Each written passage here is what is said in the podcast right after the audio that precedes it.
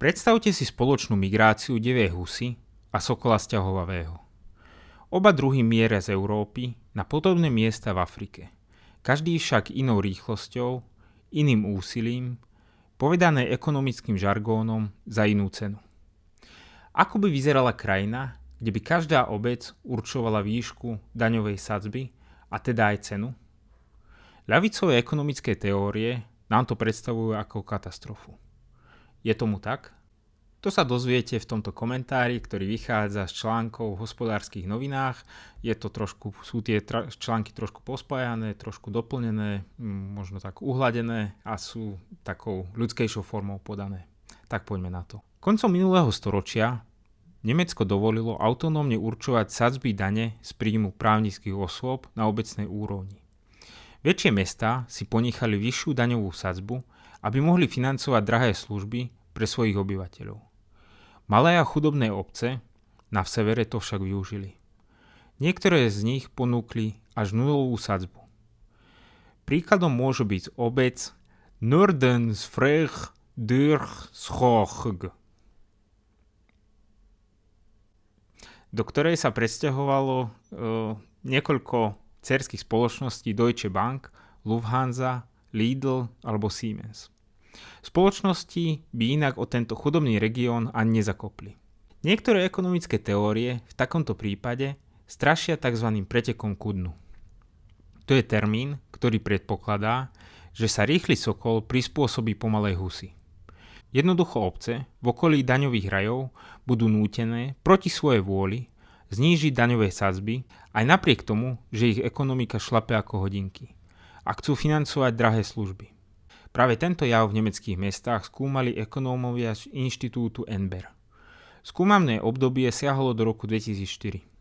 Viacrozmerná analýza kombinovala administratívne mikrodáta s daňovými priznaniami firiem s informáciami na území obcí. Enber poskytol empirický dôkaz, že daňové raje neovplyvnili sazby dane z príjmov právnických osôb, stanovené obcami, ktoré nie sú daňovými rajmi dokonca ani tými geograficky susediacimi. Preteky ku dnu sa teda nekonali. Prax z Nemecka ukázala, že si husy aj sokoly zvolia vlastné tempo letu.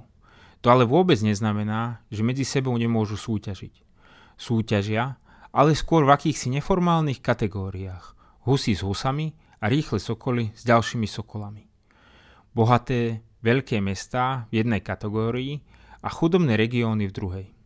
Na to, aby ste súťažili, prípadne aj zvíťazili, musíte mať taktiku. Súťažiť môžete cenou alebo kvalitou služieb. Však to poznáte. 10 eurové botázky z čínskeho obchodu nemôžu kvalitou súťažiť so 100 eurovými koženými topánkami na mieru k obleku.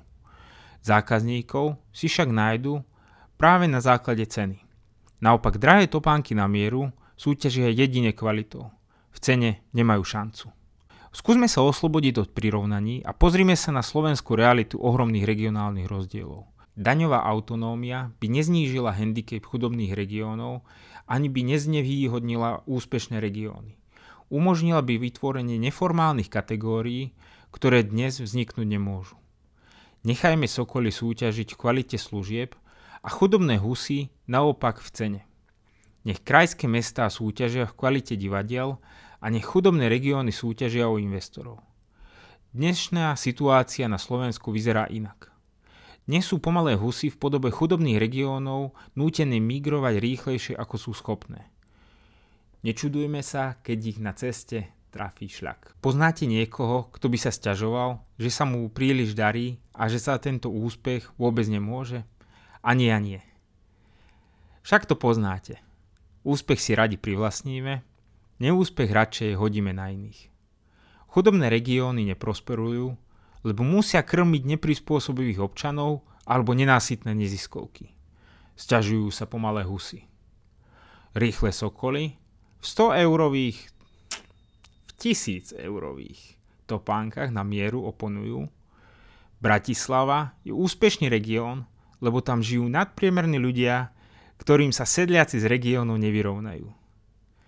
Je vôbec nejaká šanca, aby si tieto dva svety porozumeli? Slovenské územie si za posledných 150 rokov prešlo búrlivou históriou.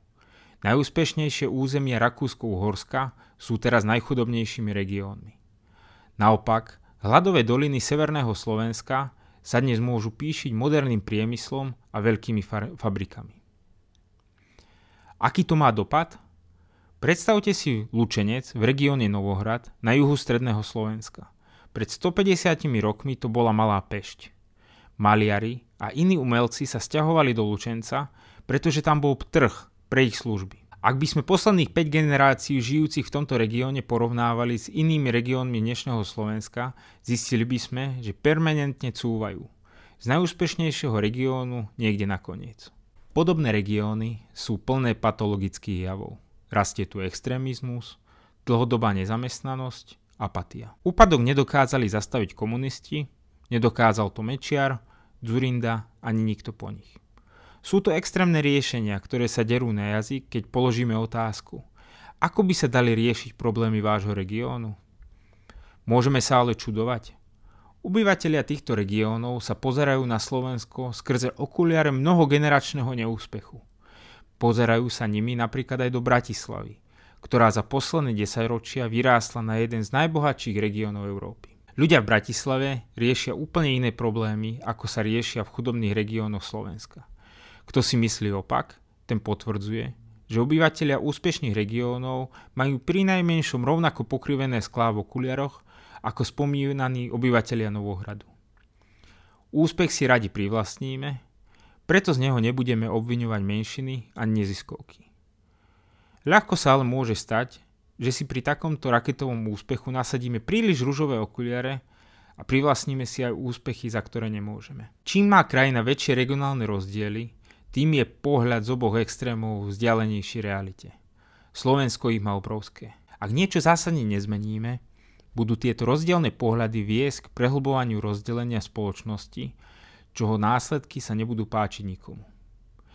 Riešením je nakopnutie prirodzených procesov v regiónoch, ktoré na Slovensku nefungujú.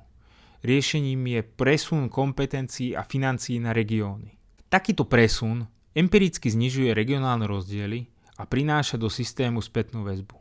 Riešením je zloženie si pokrivených okuliarov, či už rúžových alebo tých apatických, nech mestá súťažia kvalite divadiel a chudobné regióny súťažia o investorov.